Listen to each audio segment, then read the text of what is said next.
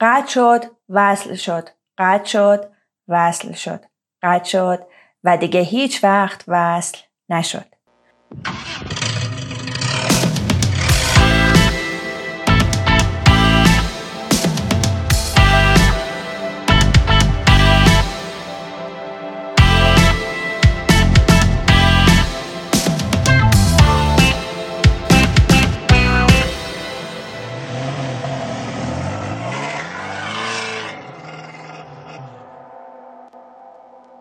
سلام من اصل داداشلو هستم و این اپیزود سوم از پادکست پیکانه. در این اپیزود از پادکست پیکان رفتیم سراغ موضوع واردات خودرو پشت پرده های ممنوعیتش کسانی که بازداشت شدن چه دولتی ها و چه غیر دولتی ها در این پادکست به شما اطلاعاتی رو از واردات خودرو میدیم که شاید تا الان هم نمی‌دونستین. با ما همراه باشید و این پادکست رو بشنوید.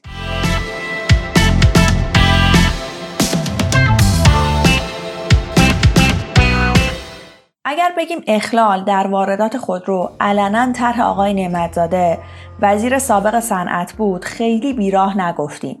برنامه که اصلا کوتاه مدت نبود و از یک ممنوعیت غیر حرفه‌ای شروع شد. دو سالی می‌شد که دولت آقای روحانی روی کار اومده بود. من اون موقع خبرنگار حوزه صنعت بودم توی روزنامه. یه روز نشسته بودیم وسط تحریریه دیدیم یه خبر اومد از رئیس سازمان توسعه تجارت. به این سازمان توسعه تجارت خیلی دقت کنید. کلی باهاش کار داریم تا آخر این پادکست. یعنی متوجه نقش کلیدیش در بسیاری از تصمیم گیری ها میشین اون خبره که اومد این بود. واردات خودروهایی با حجم موتور بالای 2500 سی ممنوع اعلام شد. جزئیات خبر رو خوندیم که ببینیم چرا. دیدیم فرمودن این حجم موتور ملاک لوکس بودن خودروه. این تصمیم چرا گرفته شد؟ چون اون موقع مجلسی ها که آقای نادر قاضیپور نماینده مردم ارومیه هم در صدرشون بود خیلی به دولت اعتراض می‌کردن که چرا این همه خودروی لوکس تو خیابونه؟ شما خودت سطح دغدغه رو داشته باش دیگه. البته که شاید کمتر کسی اون موقع می‌دونست بالای 70 درصد این خودروهای لوکس متعلق به آقازاده هاست و نه مردم عادی. خلاصه دولتی ها هم برای اینکه مجلسی ها هر روز آقای نعمتزاده رو با اون حال خستش نخوان برای جواب دادن به سوالا اومدن یه مصوبه ممنوعیت دادن که اگر واقعا مجلسی ها دو تا خبرنگار فنی خودرویی حتی کارشناس هم نه دو تا خبرنگار فنی خودروی کنارشون بود متوجه می شدن که این مصوبه علنا توهین به شعورشونه و خب چون این دو تا کارشناسی همون خبرنگار رو کنارشون نداشتن همچی چیزی هم تلقی نکردن دیگه. بگذریم. این مصوبه اجرایی شد. اونایی که خودروی بالای 2500 سیسی داشتن رفتن شکایت کردن. دیوان عدالت اداری. دیوان هم گفتش این مصوبه باید باطل بشه و بعدم گفت آخه این چه معیار آبدو خیاریه البته که هیچ وقت این مصوبه باطل نشد. بعد اومدیم رسیدیم به سال 96 روزای آخر حکومت آقای نعمتزاده بر وزارت صنعت. با وضعیتی که ما الان داریم تو این وزارت خونه مشاهده می‌کنیم روزی هزار بار به رفتگان آقای نعمتزاده درود میفرستیم و میگیم تو چی بودی و چرا ما قدرتو ندونستیم ولی خب این پیرمرد صنعت گفت بذار همینجوری نرم دیگه. یه جوری برم که همه یادم کنن. همین اتفاق هم افتاد. باز ما یه روز تو خونمون نشسته بودیم. یکی از وارد کننده ها زنگ زد. جواب دادم. گفتم در خدمتم. گفت سایت ثبت سفارش خودرو رو بستن. همینجا بگم سایت ثبت سفارش چیه؟ سایت ثبت سفارش درگاهیه که سازمان توسعه تجارت برای واردات و صادرات درست کرده. یعنی شما می‌خوای بری میخ وارد کنی میری اونجا تعداد میخ تو شرکتی که می‌خوای ازش وارد کنی و خلاص جزئیاتش رو وارد می‌کنی بعدا بهت مجوز میدن. بله ایشون گفت سایت ثبتارش رو بستم برای واردات خود رو. این ماجرا میشه تیر ماه 96 ما فرداش پیگیری کردیم زنگ زدیم با آقای علی آبادی که اون موقع مدیر کل دفتر مقررات صادرات واردات وزارت صنعت بود. نفسم گرفت انقدر این سمت طولانیه. گفتیم چی شد؟ گفت اه چی؟ من خبر ندارم.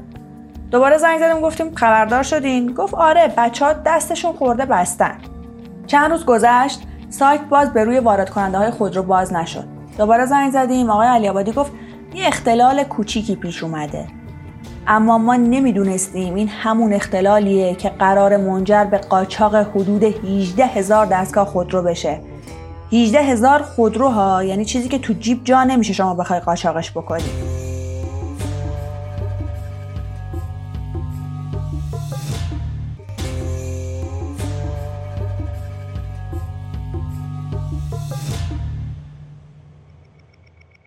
ایام گذشت آقای نعمتزاده رو دیدیم و پرسیدیم گفتیم چی شده؟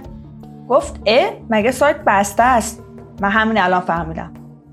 خلاصه پیرمرد بعد از چند روز اومد گفت یه اختلال کوچیکه داره برطرف میشه. گرچه اگه شما می‌خواستی سایت رو از اول هم بنویسی انقدر طول نمی‌کشید. در هر حال که این اختلال انقدر برطرف نشد تا آقای شریعت مداری اومد جای آقای نعمتزاده و ایشون هم هیچ کاری نکرد. بالاخره یه روز آقای خسروتاج که اون زمان هنوز رئیس سازمان توسعه تجارت بود اومد و گفت این سایت رو عمدن بستیم می‌خوایم یه دستورالعمل جدید بدیم. من یه نکته رو همینجا بگم دلیل اینکه جزئیات برخی مکالمات رو شرح میدم. برای اینه که متوجه بشین فرهنگ دروغگویی چجوری در مسئولین ما ریشه کرده. حالا دروغگویی هم نخواهیم بگیم همون پنهانکاری.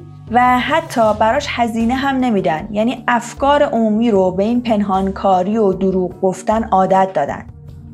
دستورالعمل واردات خودرو قرار بود از مهر در هیئت دولت تصویب بشه. بالاخره انقدر خبرنگارا پیگیری کردن دستورالعمل تصویب شد.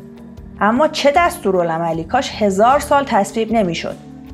از غیر کارشناسی بودنش همین بس که تعرفه واردات خودروهای هیبرید بسته به میزان سوخت فسیلیشون از 15 تا 100 درصد افزایش پیدا کرد. این در حالیه که در همه جای دنیا نه تنها تعرفه واردات این خودروها صفره بلکه دولت برای خریدش تسهیلات هم میده. از نکات دیگهش این بود که فقط نمایندگی های رسمی می‌تونستن ثبت سفارش کنند.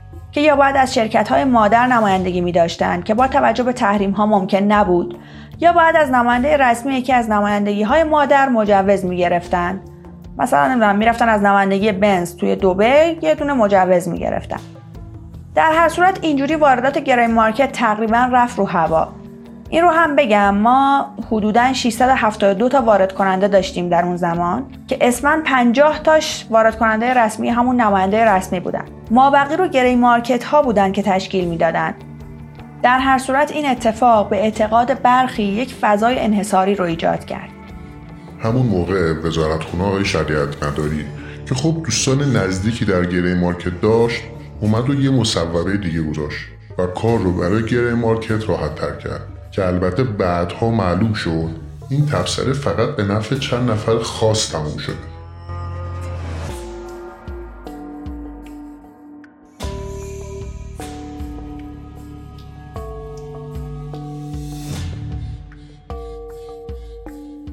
یک موضوع دیگر رو درباره این دستورالعمل بگم تا متوجه بشین چقدر شخصی و سلیقه‌ای نوشته شده بود. یه بندی داشت که گفته بود حالا که تعرفه واردات خودرو 100 درصد شده ما به اون شرکت هایی که بیان تو ایران تولید کنن تخفیف 50 درصدی میدیم. نفس این بند اصلا بد نیستا اما ببینید دستورالعمل ها بنا بر زمان نوشته میشن. خود دولتی ها بهتر از هر کسی می‌دونستند که با وجود برجام هیچ شرکتی جرأت تولید در ایران رو نداره. مثلا فکر نکنید هیوندایی هم که برگشت اومد اومد اینجا تولید کرده هیوندای محصولاتش رو میفرستاد لب مرز. اونجا جدا می‌شدن. بعد میومدن تو ایران کرما موتور سر همشون می‌کرد. میگه ما داریم تولید می‌کنیم. همین بعد دستورالعمل بود که یکی از بزرگترین خانواده های وارد کننده خودرو یعنی گرامی ها رو در آستانه ورشکستگی قرار داد. چون اونها سالها نماینده رسمی کیا و هیوندا در ایران بودند. این بند از دستورالعمل در حقیقت صرفا بعد خالی شدن انبار کرمان موتور و به نوعی حمایت از ایکاپ یا همون شرکت مشترک ایران خودرو پژو انجام شد. عبارت دیگه ما بازار رو بدون هیچ تضمینی دو دستی تقدیم کرمان موتور رو ایران خودرو کردیم. اینو بگم و از این حاشیه های واردات بگذریم. فکر نکنید سایت ثبتارش با این دستورالعمل باز موند. دو روز وصل بود دو روز قطع. این شرایط ادامه داشت تا اردیبهشت 97 یه روز دولتی ها از خواب بیدار شدن گفتن آقا اصلا واردات ممنوع. ای خب چرا؟ ممنوع شد و هنوزم ممنوعه. اینجور که معلومه سال دیگه هم ممنوعه. اما یه سری داستان ها در زمان اون بسته بودن اول سایت ثبت سفارش اتفاق افتاد. اینجوری که همون موقعی که سایت برای اولین بار بسته شد یه سری ثبت سفارش کردن. به عبارتی سایت رو برای بعضیا باز می‌کردن در زمانهای مشخص. اونها ثبت سفارش می‌کردن و در حقیقت اون زمانی که هیچ کس نمی‌تونست خود رو وارد کنه یا خود رو ترخیص کنه اینها نه تنها خود رو وارد می‌کردن و ترخیص می‌کردن بلکه میفروختن بگذاریم از اینکه ما همون موقع خودمون رو به دار آویختیم از بس از جلسات آقای خسروتاج و آقای علی آبادی با برخی از وارد کننده ها از جمله خانواده حدادزاده که نگین خودرو و رو داشتن گزارش نوشتیم و هیچ کس گوش نکرد. خلاصه اینها پدیده ای رو به وجود آورد به اسم قاچاق خودرو که عدد این خودروهای قاچاق از 1800 دستگاه تا 18000 دستگاه متغیره. چند ماه بعد از این ممنوعیت تازه پرونده های غذایی باز شد. به نام خدا اول از مسئولین دولتی شروع می‌کنیم. آقای خسروتاج همون رئیس سازمان توسعه تجارت بازداشت شد الان به قید وسیقه ده میلیاردی آزاده اتهامش هم همون ثبت سفارش های غیرقانونی در زمان بسته بودن سایته آقای علی آبادی هم به همین جرم بازداشت شد و الان با قید وسیقه آزاده خانواده حدادزاده یعنی پدر و یکی از پسرها بیش از یک ساله که در زندان هستند اتهامشون پولشویی خارج کردن ارز از کشور و قاچاق خودروه جمشید حسینی مدیرعامل نگین خودرو به همین اتهام ها بازداشت شد و الان با وسیقه 50 میلیاردی آزاده. چرا جزئیات ماجرای بندر عباس رو نمیگی؟ بله، این وسط حالا که بحث نگین خودرو شد یه موضوع دیگه هم اشاره کنم. آگاهی بندر عباس تو همون زمانهای همین باز و بسته شدن سایت ثبت سفارش یه محموله خودروی رنو رو توقیف کرد. اون موقع جزئیاتش رو نگفتن، فقط بسنده کردن به اینکه اینا غیرقانونی ثبت سفارش شدن. از 250 دستگاه خودرو هم شروع شد. ولی ولی واقعیت ماجرا این نبود. می‌دونید چرا این خودروها که بعدا رقمشون بسیار زیادتر هم شد به مشکل خوردن؟ به دلیل دستکاری در مدارک و مدل خودروها. اجازه بدین من همینجا یه سکوتی بکنم.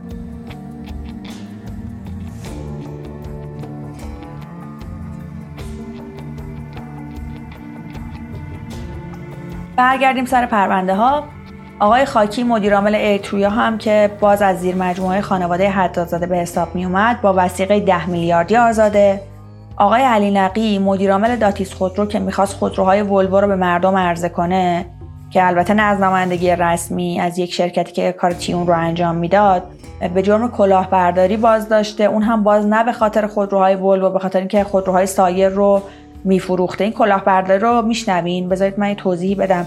کلاهبرداری به این شیوه بوده که پول رو از مردم می‌گرفتن که ماشین بدن حالا ماشین های سایر ولی این ماشین ها تحویل داده نشده. ایشون الان آقای علی نقی زندان همچنان و میسم رضایی از نزدیکان آقای شریعت مداری و تعدادی از نماینده های مجلس که خیلی هم به هم نزدیک بودن البته وقتی که داشت فرار می‌کرد از کشور به جرم کلاهبرداری بازداشت شد البته که پدیده رضایی و رضایی ها خودش یک کیسه که میشه ساعت ها دربارش حرف زد. آقای رضا عظیمی هم که از این خودرو رو داشتن به جرم کلاهبرداری و عدم تحویل خودرو همچنان در زندان هستند. اگه می‌بینید اسمی از خانواده گرامی هم نیست برای اینه که دولت با همون یه بند ضربش رو زد. این سومین اپیزود از پادکست ماست. تو همهش به بخش کوچیکی از فسادهای موجود در صنعت خودرو اشاره کردیم اما نقطه اشتراک همه این اپیزودها نبود ناظران درست و بستر فسادآور فعالیت‌های اقتصادی بوده اگه می‌بینید امروز ترکیه خودروساز شده گله نکنید ناراحت نباشید اونها بستر پیشرفت و برای کل کشورشون فراهم کردن نه فقط برای یک عده خاص. ما علاوه بر این چیزهایی هم که در این پادکست به شما گفتیم یک تاریخچه درباره واردات خودرو نوشتیم. روی سایت ایرانیان پادکست آی آر می‌تونید برید و بخونید. با ما همراه باشید.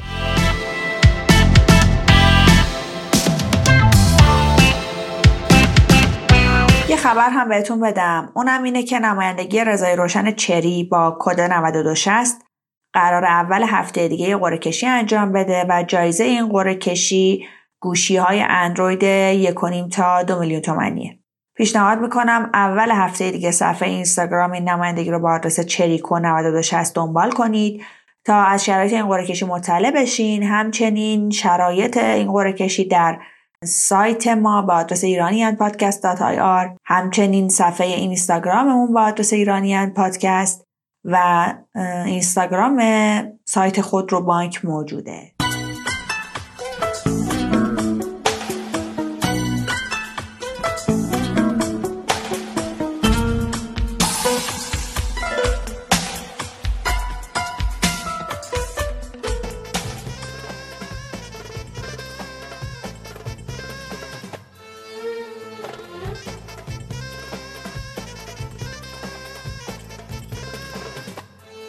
چرا به صنعت خودروسازی ترکیه حسادت می‌کنی. چرا قدردان زحمات شبان روزی خودروسازان داخلی نیستی؟ چرا به نظرتان مقایسه خودروی ملی ترکیه توگ و خودروی ملی خودمان سمند؟ چیزی شبیه به مقایسه برادلی کوپر با سفر کشکولی است. چرا مرغ همسایه را آز میپندارید اه آدم اینقدر ندید پدید ترکو فقط شلوار خوبه. اصلا حالا که اینطور شد این شما و این هم نسل جدید خودروی تمام بومی ایرانی. سمند قهوه‌ای. رقیب جدی خودروی توگ ترکیه. در دو رنگ قهوه‌ای خشکیده متالیک و قهوه‌ای مایع روغنی. سمند قهوه‌ای مجهز به فرمان دارای چهار حلقه لاستیک نو با قالپاق مزین به تصویر پرشکوه اسب. دارای دستگیره در مجهز به چراغ راهنما. با آنتن رادیوی 23 سانتی دارای آینه بغل و آینه پشت آفتابگیر در هر دو طرف. با حضور صدای ماندگار فیلتر هوا تعویز کردن. سمند قهوه‌ای بوغدار ترمزدار صندلیدار دارای درب داشبورد باز و بسته شونده همراه با جلو پنجره تمام پلاستیکی و برف پاک کنهای چپ و راست شونده. و اینک آپشنی جدید برای اولین بار در تاریخ خودروسازی جهان. باز شدن درب صندوق عقب از کنار صندلی شاگرد سمند قهوه‌ای. قدردان تولیدات بومی خود باشیم ستاد نظارت راه بردی بر فروش کاربردی خودروهای داخلی.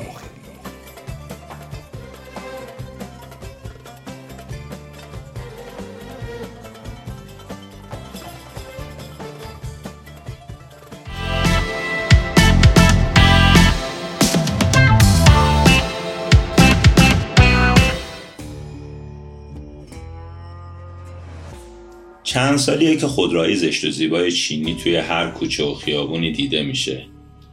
حالا دیگه همه ما ایرانیا با اسما و برندهای مختلف این خودرو آشناییم.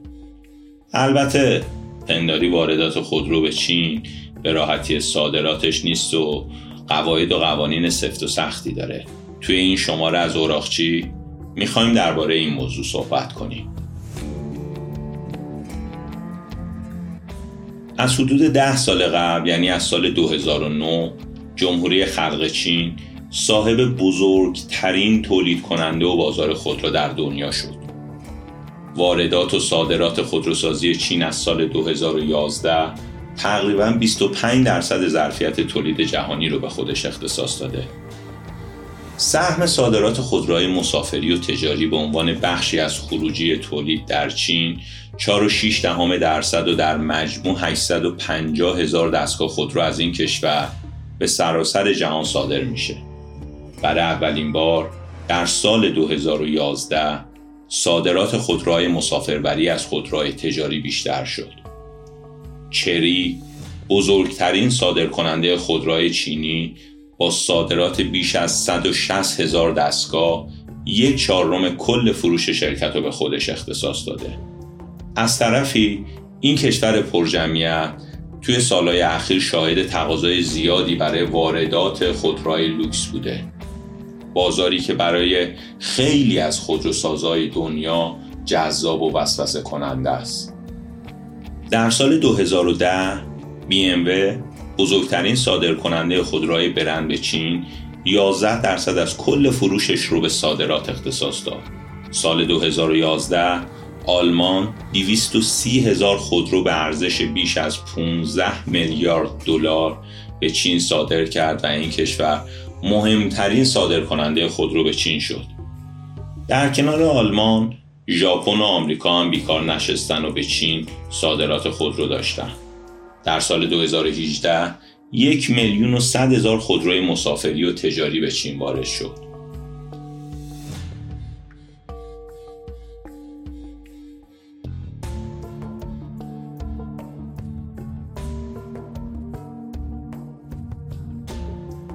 شاید صادرات خودروهای چینی راحت باشه اما حالا می‌بینیم که واردات خودرو به این کشور اصلا کار راحتی نیست برای اینکه ببینید می‌تونید به این کشور خودرو وارد کنید بعد یه سری شرایط داشته باشید یکی از اینا داشتن اقامته فقط ساکنین قانونی این کشور مجاز به واردات خودرو هم. کسانی که ویزای تجاری یا توریستی دارن امکان وارد کردن خودرو ندارن اما دارندگان کارتای اقامت دائم این حق رو دارن که خود رو وارد کنند. البته اینطور هم نیست هر کسی اقامت داره بتونه به راحتی خود رو وارد کنه. کلی مراحل مختلف داره که یکی از اونها اینه که باید توسط اداره امنیت ملی و دپارتمان های مربوط به ویزا تایید بشه. در چین واردات خود رو برای مصارف شخصی موقعی ممکنه که شخص تمام شرایط قانونی رو داشته باشه. شهروندان چینی خارج از کشور در صورتی که دیپلمات باشن اوضاعشون بهتره چون اون موقع مجازن که خود رو وارد کنن یا حداقل می‌تونن مجوز واردات رو دریافت کنن در صورتی که گمرک مجوز واردات رو تایید کنه اشخاص خارجی به ازای هر نفر مجاز به وارد کردن یک خودرو هم. برای واردات خودرویی با برند تجاری معمولی باید عمر تولید خودرو کمتر از یک سال باشه چون گمرک اجازه واردات خودروی قدیمی رو نمیده. در مورد خودروهای نادر و کمیاب که مجاز به فروش در بازار چین نیستند، باید هزینه های تستای اضافی و گرونی رو بدن. برای ورود خودرو به چین باید تمام عوارض واردات، مالیات بر ارزش افزوده و مالیات فروش رو پرداخت کنید. این هزینه به نوع اندازه خودروی شما بستگی داره. باید توجه کنید که در چین خودروی شخصی لوکس محسوب میشه پس عوارض واردات گاهی 200 درصد ارزش خودروست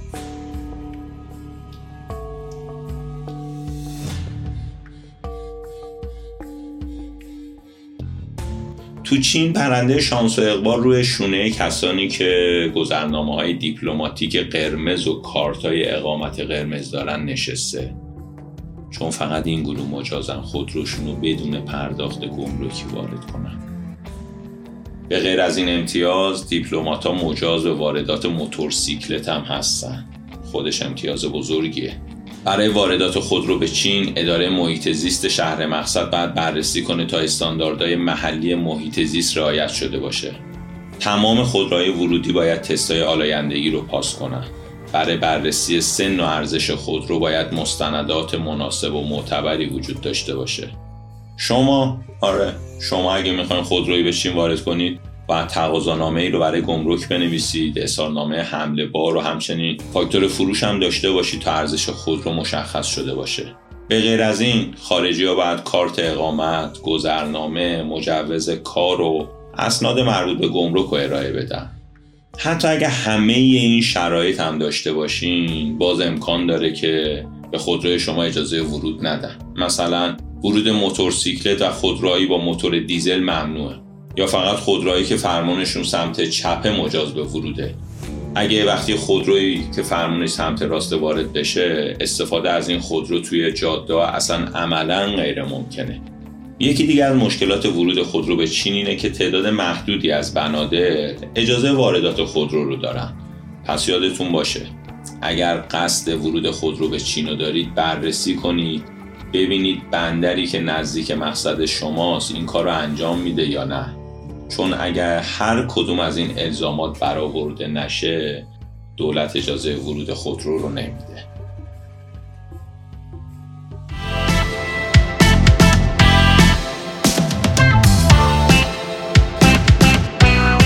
در راهنمای اپیزود سوم پادکست پیکان می‌خوایم درباره تفاوت دوتا واژه براتون بگیم.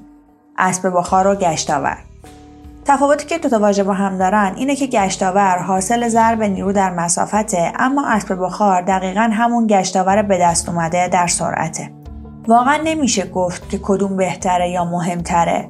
مقایسه این دوتا واژه مثل مقایسه قلب و مغز میمونه. پس این دوتا واژه یعنی قدرت و گشتاور یا همون اسب بخار و گشتاور هر دو در کنار همدیگه باید باشن. ولی می‌تونیم بگیم که خودروهایی که اسب بخار بالا یا قدرت بالای بیشتری دارن شتاب بهتر و سرعت بالاتری دارن. ولی خودروهایی که گشتاور بالاتری دارن شتاب اولیه بهتری دارن.